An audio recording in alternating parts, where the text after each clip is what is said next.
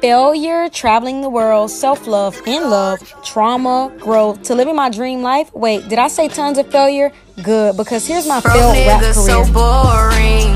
Rich niggas adore me. Bad bitches they choose. Spoil me in designer and jewels. Broke niggas so boring. Rich niggas adore me. Bad bitches they choose. So, what's stopping you? I'm back with another episode of Stop Waiting for Friday. And with that being said, whatever that thing is that you've been postponing that you keep waiting to do, do that shit today. Life does not wait. Let's get right into today's episode. As someone who shares travel experiences and tips, if I'm being honest, traveling can be overrated in general. But with social media and things like travel TikTok, it's actually all becoming a blur as to what places, experiences, and things are worth doing and which ones you can side eye. Let's be real. A lot of us are adding these things to our bucket list because of viral videos and pictures that we've seen. And once we actually get there, we're really not that impressed. No shade, I've been there too. Having visited 19 countries and counting, on this episode, we're getting into overhyped or not travel edition. How much money do you really need to save to travel? Is Maldives worth it? Should you fly first class? Do you actually need a Greek vacation? Are dating apps the best way to meet people? Let's talk about it. Let's kick it off with one of the questions I get asked the most. How was I able to afford traveling? If you haven't yet, I have a full podcast episode on my journey to how I'm able to afford traveling, and you can check that out. Now, the other day I was sharing insight with someone who was planning to travel from the US, and they're curious about how much they should save before making the big move. They told me they're planning to save $40,000 before traveling. That was admirable as hell, especially to someone like me who left with about $5,000. Most people really think they need to save for a lifetime to travel, but that's definitely not true. Of course, it's all about your comfort zone and what you feel is the best safety net for you, but I've met people all over the world who left home with as little as $500 to $2,000 and are thriving. Of course, there are odds to this, but you don't need to save $1 million to travel. Now, don't take your ass to another country broke with no source of income, but do your research and make a plan that allows you to travel and live within your means. When I decided that I was going to travel, I spent four weeks getting my TEFL certificate to be able to teach online remotely. I even recently started again because I'm not that active in Ukraine right now, and it's the perfect time to work and save a bit. I also work on other remote projects, my online business and account manager, and I've been doing content creating, so I have a source of income to support my travels. First class. There are a few different type of frequent flyers. You have aviation geeks, people who just love planes and flying. You have the luxury seekers, the people who want an elite travel experience and they want to enjoy travel to the fullest, from the flight to the accommodation. And then there's me, the person who is not paying three to seven times more for extra leg room and a bigger seat.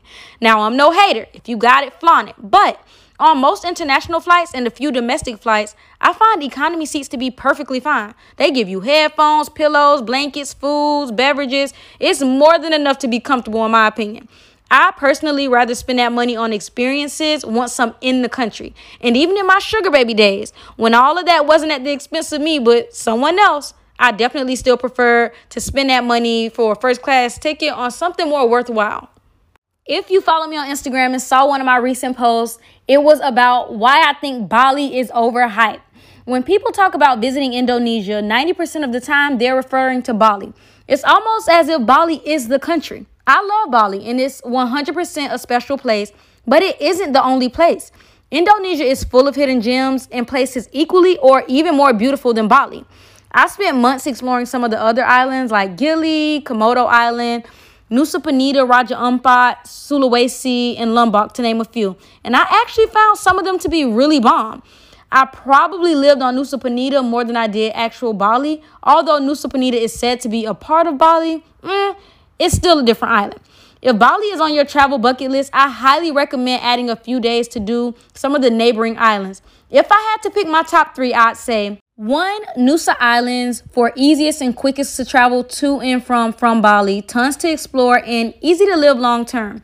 Two, Raja Ampat, definitely one of the top must see places in the world. And it's known as the last paradise because it's really one of the last untouched places. And it really is a, a paradise. Like, I kid you not.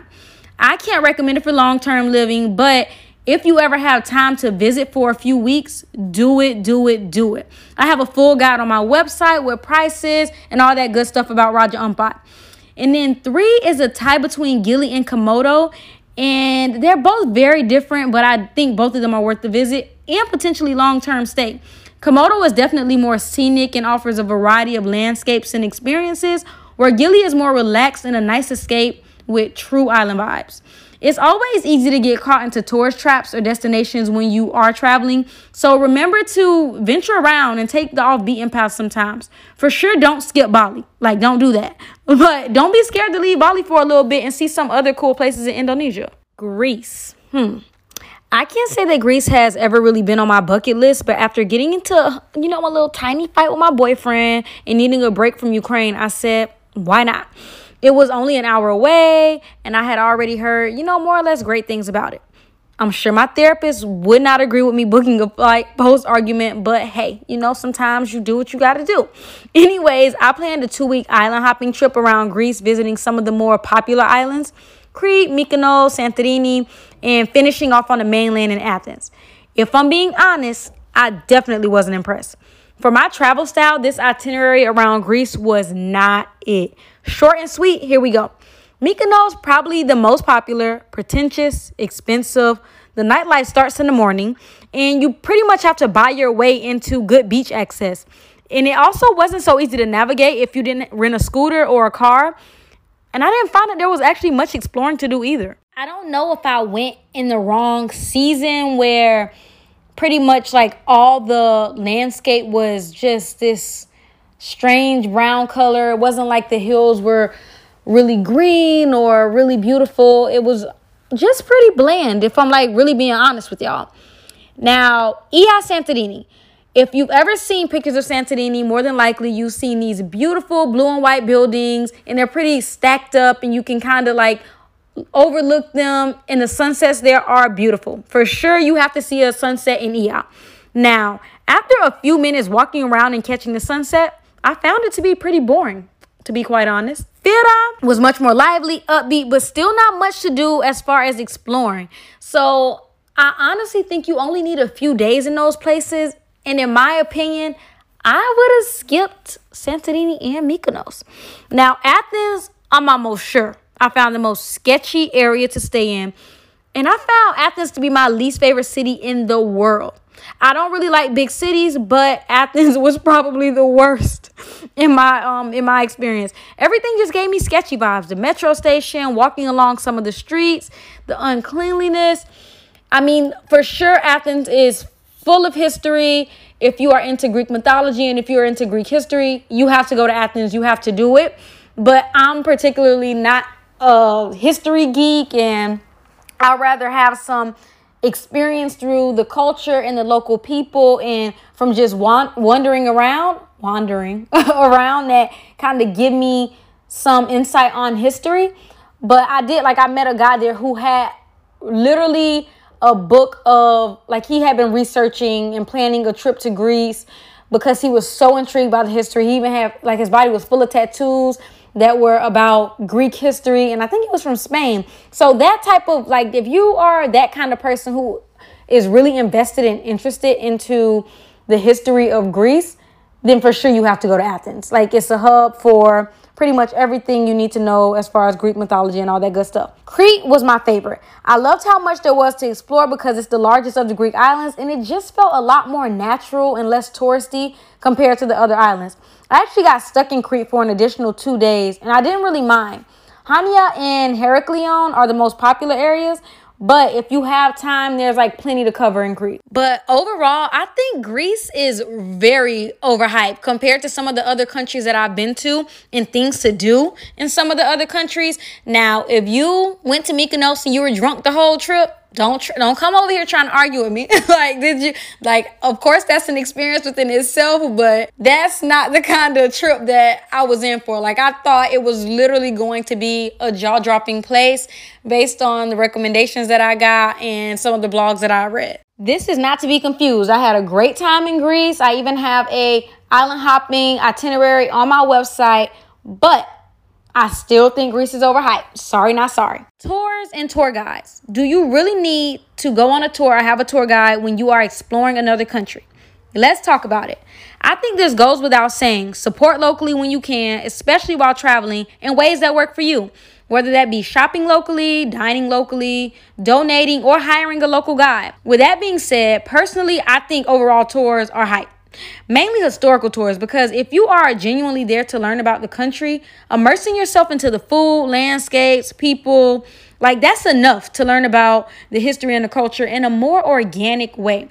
Tours can be a bit forced and they don't really leave much room for curiosity, in my opinion. I love that feeling when you know you stumble across something while wandering around and you learn like a book full of information directly from the people who experienced it, like straight from the source. I find that tours and tour guides cover very specific information sometimes and they leave, you know, a lot of the nitty gritty and the juicy details out. When I first started traveling, I thought I had to take the tour route, but as I got more comfortable over the years, a group tour is probably, you know, never my first choice unless I'm in a crunch for time or is recommended by a local or required. Because in some countries, having a tour guide can be a requirement. I still feel like there's no feeling like getting in your car, your scooter, or driving yourself around to like you know a more scenic and must see destination without a big group with no information overload and just no extra expenses. On my previous trip to Turkey, we actually did a few tours with tour guides, and it definitely was a reminder that no, I'm not doing that shit again. Because it feels like you're in school, like you're on a school field trip, and as far as I'm still paying off student loans, I don't want to feel like I'm in school at all. Overpacking. Is it worth it? If you followed my platforms for a while, you know that I have no problem stuffing in an extra pair of pants, thigh high boots, or even a cowboy hat. I'm the queen of overpacking because I prefer to have what I might need than not. But overpacking really isn't it, y'all. I paid hundreds of dollars throughout my travels to be able to carry two heavy ass overweight suitcases with me. The thing is, it's time consuming, expensive, and it just gives you so much more to think about. Now, do I regret bringing all of my extra goodies? Probably not. I've definitely learned the hard way though, but if you can avoid overpacking, just do it.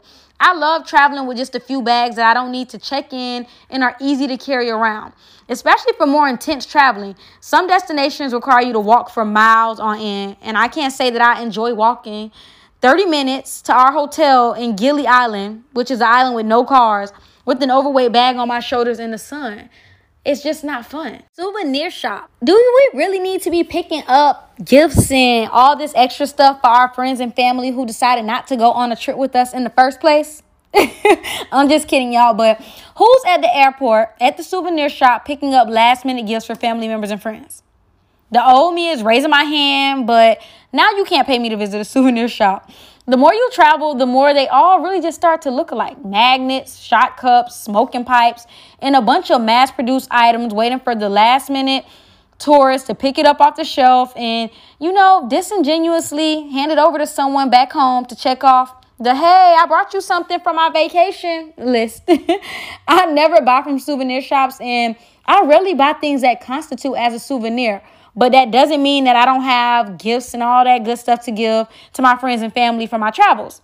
Now, after watching a wood carver in Indonesia beautifully carve things while sitting on a blanket, I purchased a wood carved toy for my nephew. After visiting local clothing stores, I purchased patchwork pants for my best friend who loves fashion. Don't know when she'll ever get it, but I have it. I did a sculpting workshop class in Greece with like a family who had been sculpting Greek statues for movies and all this kind of stuff for years. Like they have have like a lineage of, you know, um, sculptors. And I handcrafted, you know, my own sculpture. Can't say that it looks like the looks like the one that the man did, but I gifted that to my boyfriend. Point being, find gifts with like actual meaning on your travels. Those moments when you see something and you think of someone and you like, you know what? Such and such gonna love this shit. like those are the things that you actually need to give. Otherwise, it's kind of pointless and you're just collecting a bunch of shit. Museums. Do you need to check off every museum off of your bucket list? Now, I'm sure there are people out there who genuinely love spending hours on end in museums and getting lost in history and art. I see you. I feel that for you. I used to love visiting museums in Miami and New York, which weren't necessarily history museums, but more art and interactive. But I do find museums to be an overload when traveling, and sometimes it feels more like a checklist obligation than actual enjoyment. it can be a bit embarrassing when you go to a place like Madrid and you have to tell people, no, I did not visit Prado. Um, I did, by the way, and I actually can barely remember my experience there. So for sure, it was just something that I was just doing because I read that I should do it. The most famous museums welcome long lines with insane wait times, crowds, you know, trying to crunch centuries worth of information into a few hours or minutes. I can't say that my learning style is really open to that. There are so many other ways, like I said earlier, to learn about history and art other than visiting museums just for a bucket list check. Local concerts, food tours with locals, wandering the streets and like randomly stopping in some stores along the way, asking locals questions, bookstores, and the list goes on. I've learned more in these ways than spending an exorbitant amount of time wandering aimlessly around museums, fake enjoying. Is all inclusive really all you need? Hmm. All inclusive is the perfect option for some people and simply a waste of experience for others. Maybe for a quick getaway where you have no actual plans to explore the country, but you know, rather relax and spend most of your time at the resort, or you just want to opt out of carrying your wallet around and having to check yourself about your budget. But otherwise, I see no point for an all inclusive resort if you actually plan on adventuring and seeing all that a country has to offer. It leaves very little room for you to be spontaneous, to have interaction with local life and culture. Maldives, because, you know, why not? Every time I renew my travel bucket list, I come across Maldives. I don't, am I saying that right? Maldives?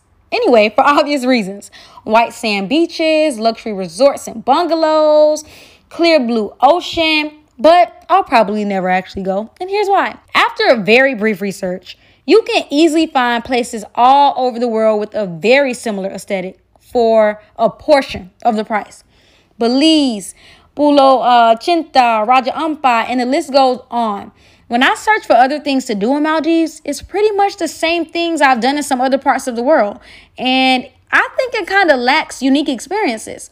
So, before I did this podcast, I kind of did like an in depth search of unique things to do, and the list was something like this visit the spa, cute, mm-hmm. dolphin watching, a glass bottom boat trip, and wait a minute, y'all, underwater snorkeling. Is there any other way to actually snorkel? YouTube videos and YouTube blogs and all that good stuff. Personally, I watch YouTube vlogs and YouTube videos before traveling to some places. It's a part of my research process, and I do find it really helpful. But you have to remember that that is other people's experience. So while someone might not necessarily like a place or give you certain information, it can be very specific to them. So just make sure to take it with a grain of salt and still do you, boo. So I definitely think YouTube videos and vlogs can be overhyped.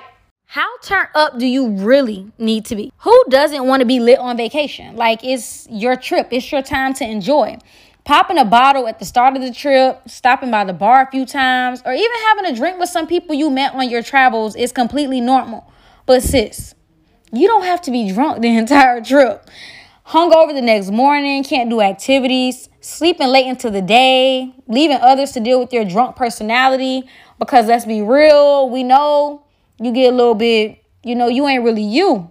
You ain't really you when you when you off the tequila. it's just too much. I'm a huge advocate on knowing your limit in any case.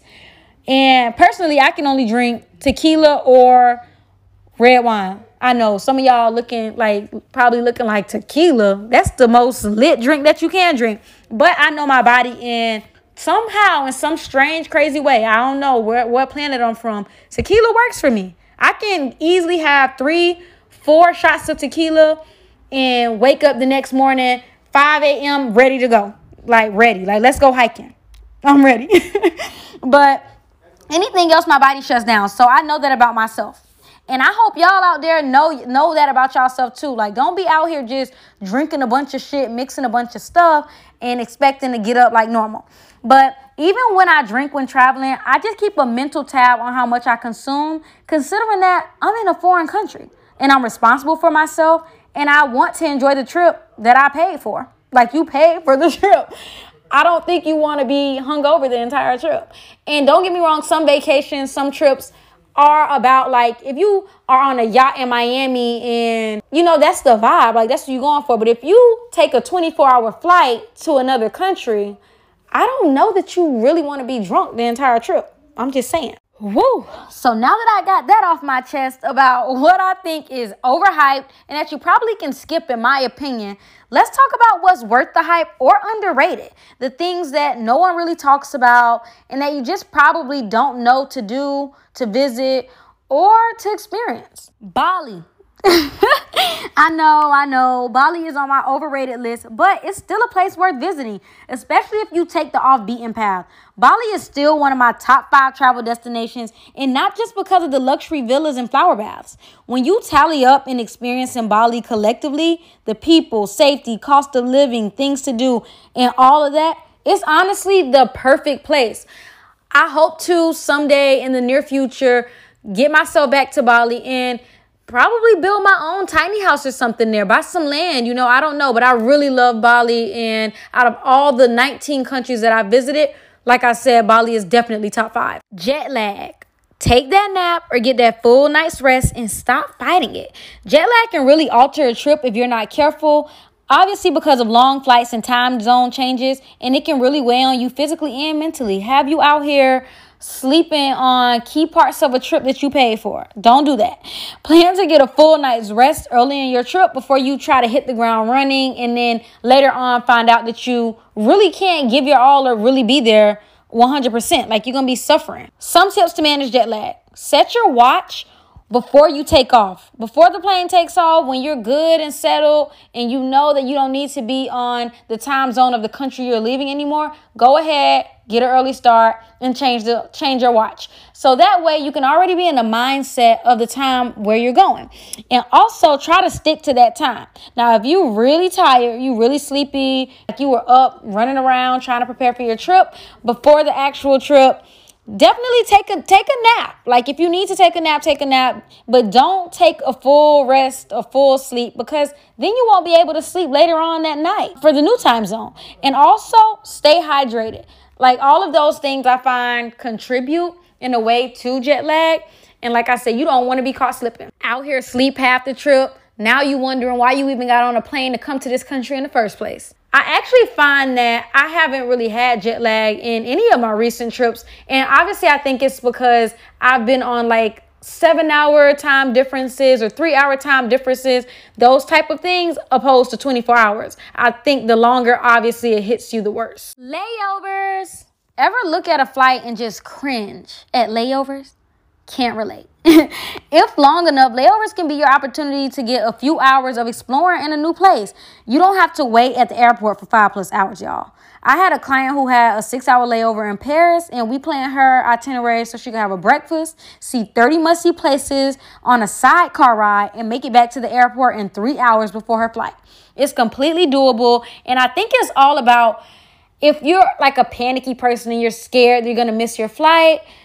Eh, eh, uh, like you if you have five hours it's more than enough time to get out there and kill two birds with one stone like why not now i can't believe i'm saying this because earlier in my travels i honestly didn't even believe i needed sunscreen big mistake my skin has been through a lot if you've been following me i have been sharing some of the not so fun parts about traveling and i can for sure tell you your skin and your body adapting to new environments is a thing. My skin has been targeted by the sun, who is just always being hella weird to me. Like I show her so much love, and she really like rises and chooses violence. From sun fevers to dry and damaged skin, like I'm here to tell you, wear sunscreen. The thing is, some places really do have harsher sun than your skin and body is used to, and while it may feel all good, you're gonna pay for it later. So don't play yourself. Digital downloads iCloud, offline maps, XE converter, translation apps. Like from the moment you start booking things, digital downloads will save your life. All of my travel documents are saved into a folder on my phone for like an easy breezy travel experience instead of fumbling through papers and searching through your email, which is like so annoying. I cannot stand when I'm traveling with someone and they don't know where any of their documents is. I actually was traveling with someone one time and they could not find their flight information. And we later figured out that they never even fully booked the damn flight. So from the moment you start booking things, I just think It's easy to have it all in one place so you can always go back and reference it and double check. But even beyond the airport, digital downloads always comes through. Here's some of my faves. Google Offline Maps has saved my life time and time again when my international data, quote unquote, T-Mobile, starts being shady. You can download the map of an entire area and you can use it to navigate your way without internet or data. So it's really helpful because in some countries you really don't have the strongest internet connection and you really do need to know where the hell you're going. So highly recommend. Then there's XE Converter. Money, money, money, money. Highly recommend downloading a currency converter that is readily available. Whenever I'm confused about currency or about the cost of something, it's just easy to convert it. Like XE is super reliable and you can check pretty much any conversion rate from anywhere. Let me tell you guys a story. I was shopping in Stone Town, Tanzania, and the lady tried to charge me 50 US dollars for something that I could have gotten for less than half the price in the Americas and Europe. So she almost had me though. When she gave me the price in shillings, I was like a little bit confused. So luckily I converted it and I told her, yeah, mm, no. So she changed the price and you know, a lot of countries are really big on negotiating. So it's even more helpful for just like fast conversions when you're trying to settle on a price. But if you don't know how to convert or if you don't know conversion rates, you're going to be out here getting robbed. And you can't be mad at anyone but yourself. So make sure that you have some form of a conversion rate or you understand the conversion of your money um, versus the country that you're in. Google Translator. Uh, I know it sounds like duh, but most people actually don't use it. Like I remember going to Dominican Republic on a group trip and one of the one of the girls, you know, one, one of the girls was out there getting frustrated that the local people didn't speak English, but it's definitely giving you can go back to America if you got a problem with other people in their country speaking their language. So I always recommend having a translator app if you're not there for long and if you really don't need to take some classes to learn the language, even though you should probably know a few keywords and phrases before you go to a country. But anyway, there's a feature on Google Translator app that I absolutely love, and it's the camera.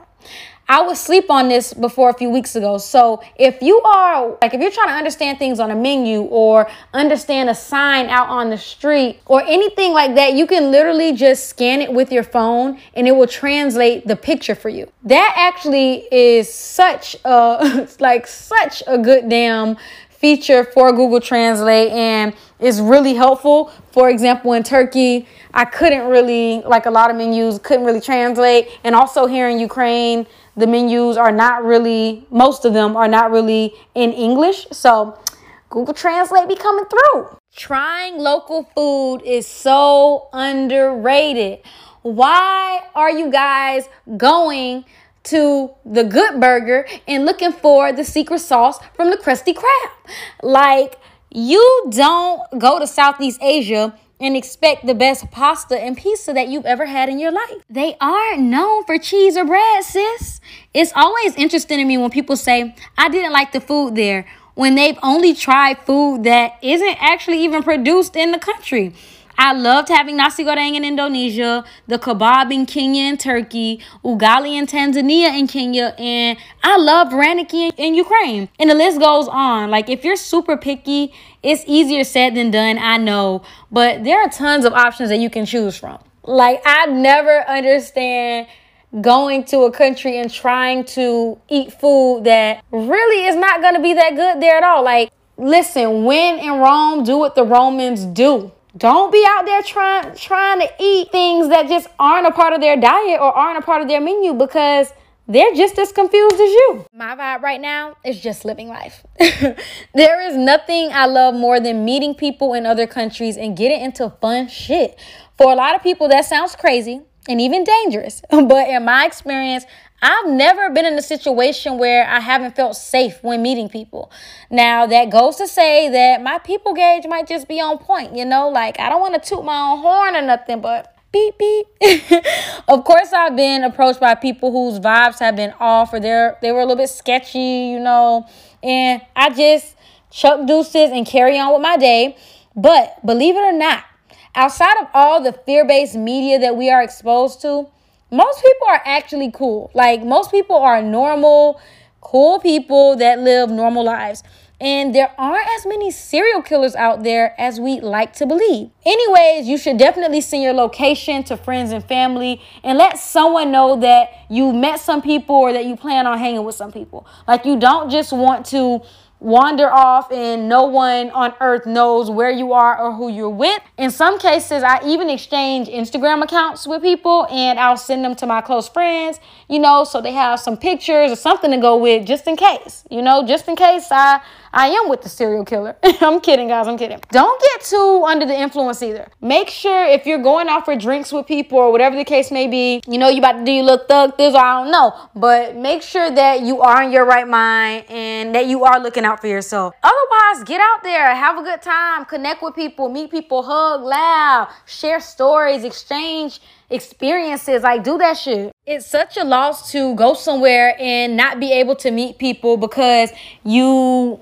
you think that people are out to get you or that you'll get hurt. Like going into something with that mindset is already it's already a lose-lose situation. Like you want to do what's best for you regardless. Like you're always going to do your best to make sure that you're safe. So don't go somewhere with all that energy thinking that everybody is out to get you. Definitely, you know, have your spidey senses, you know, readily available, but don't let that stop you from actually getting to enjoy people because people people are fucking dope like there's some dope ass people in the world online dating app if you know you know i'm an advocate for online dating applications and not just to meet you know your next fling or your husband or your sugar daddy. Like online dating apps can be super useful for also just meeting other people who want to link up and hang or as a research tool. In so many countries, I've used Tinder, mainly just Tinder. to ask people information or questions before I actually get to the country. I did this with Bali. When I first actually moved to New York, that was my introduction to using online dating apps. And I met one of my very best friends, Gabby, on Tinder. And we've been friends for a few years now. I know there are tons of misconceptions around dating apps and certain ones, for example, Tinder, a lot of people think it's to find your next booty call or sugar daddy. And while it can be, if you're using it for that reason, you seek and you shall find. but you can also use it for other reasons. Just be clear about your intent. Write in your bio, not looking for a booty call, not a sugar baby. I don't want to have a threesome with you and your man. I'm just here to meet like minded people. And that's just pretty much it. Like, I've been using dating apps for years and I found them helpful across the board.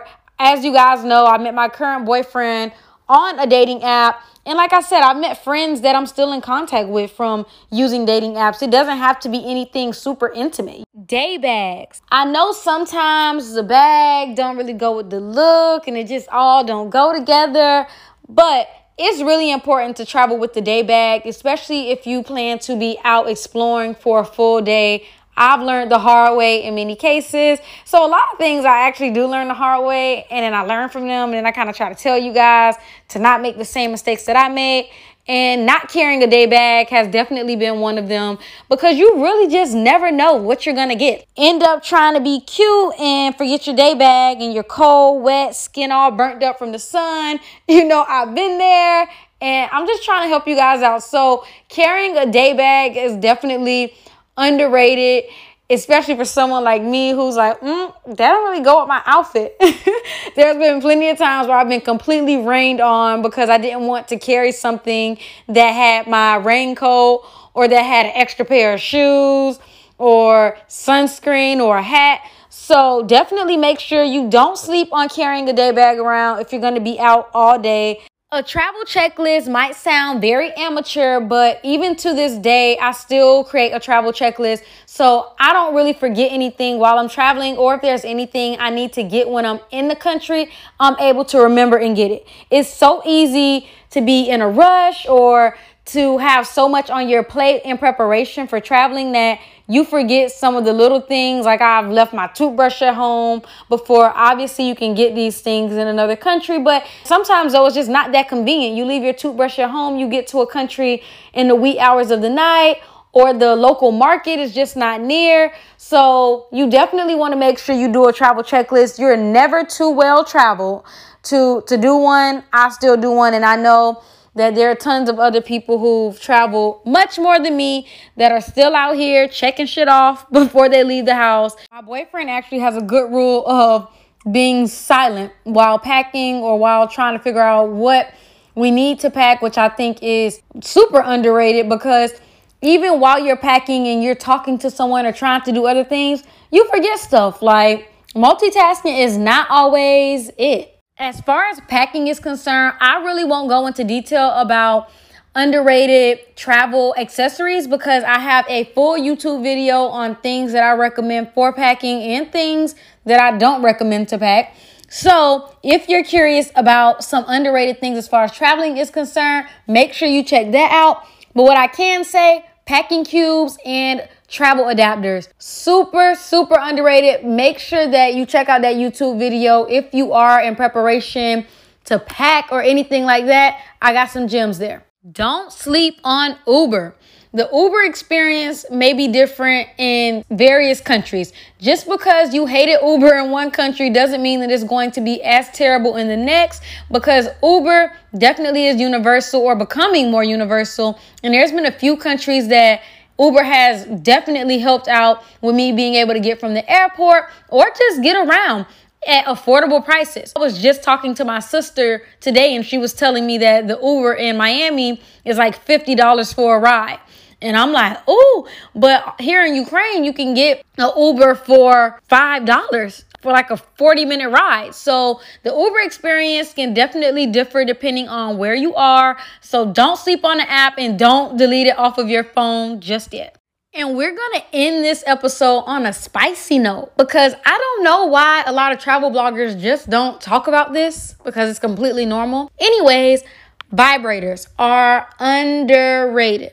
Take your vibrator with you, sis. Take it with you because you don't want to be out here catching bodies while you're traveling with people that you don't really like, but you know you're in the mood. So I highly recommend taking your vibrator with you. I made a big mistake and I did not have a vibrator for almost my entire trip in Indonesia, about seven months. I didn't have a vibrator. And luckily, I found a boyfriend, but imagine if I didn't. Like, I didn't want to just be out here with a whole bunch of, you know, like make sure you and also I should add that um sex toys are kind of illegal in Indonesia and I'm sure some other countries, but I can't say that I, I don't know exactly what they would do if they caught you with one. I don't know that they are searching for it, but yeah, it's definitely not something that you're going to be able to grab while you're out. But I have pe- some people have told me that there are some apps and all that good stuff in that country, particularly where you can get sex toys. Another story for another day. But don't sleep on bringing a vibrator because I'm here to tell you, you are a normal human with needs and wants. And sometimes you, you got to be tickled. So make sure you bring your vibrator because you're to have a few of those nights, especially if you are an expat and living in different countries. Before I go, I want to share a little bit about my recent accommodation in Bodrum, Turkey. We stay at Gaia Tiny Homes for a few days, and if you know me, you know building a tiny home is my dream. And Gaia definitely put it back on my radar. I love that they actually had an entire open space for breakfast, multiple places for lounging, and a community of tiny homes. It was so cute, cozy, and comfortable, which is one of my favorite features about tiny homes. And they are small, but they're really mighty, y'all. Like, I know a lot of people kind of brush tiny homes off because they think it's just too small, but they are normally equipped with everything that you could possibly need. So, if you're ever in Bodrum, check out Gaia and tell Mustafa I sent you. That is it for this episode. Remember that I share more details about my journey and traveling lifestyle tips on my website and YouTube channel. You can also schedule a phone call or a video call with me so we can talk about whatever it is that you like. Guys, you know it's always love and thanks for listening. Until next time.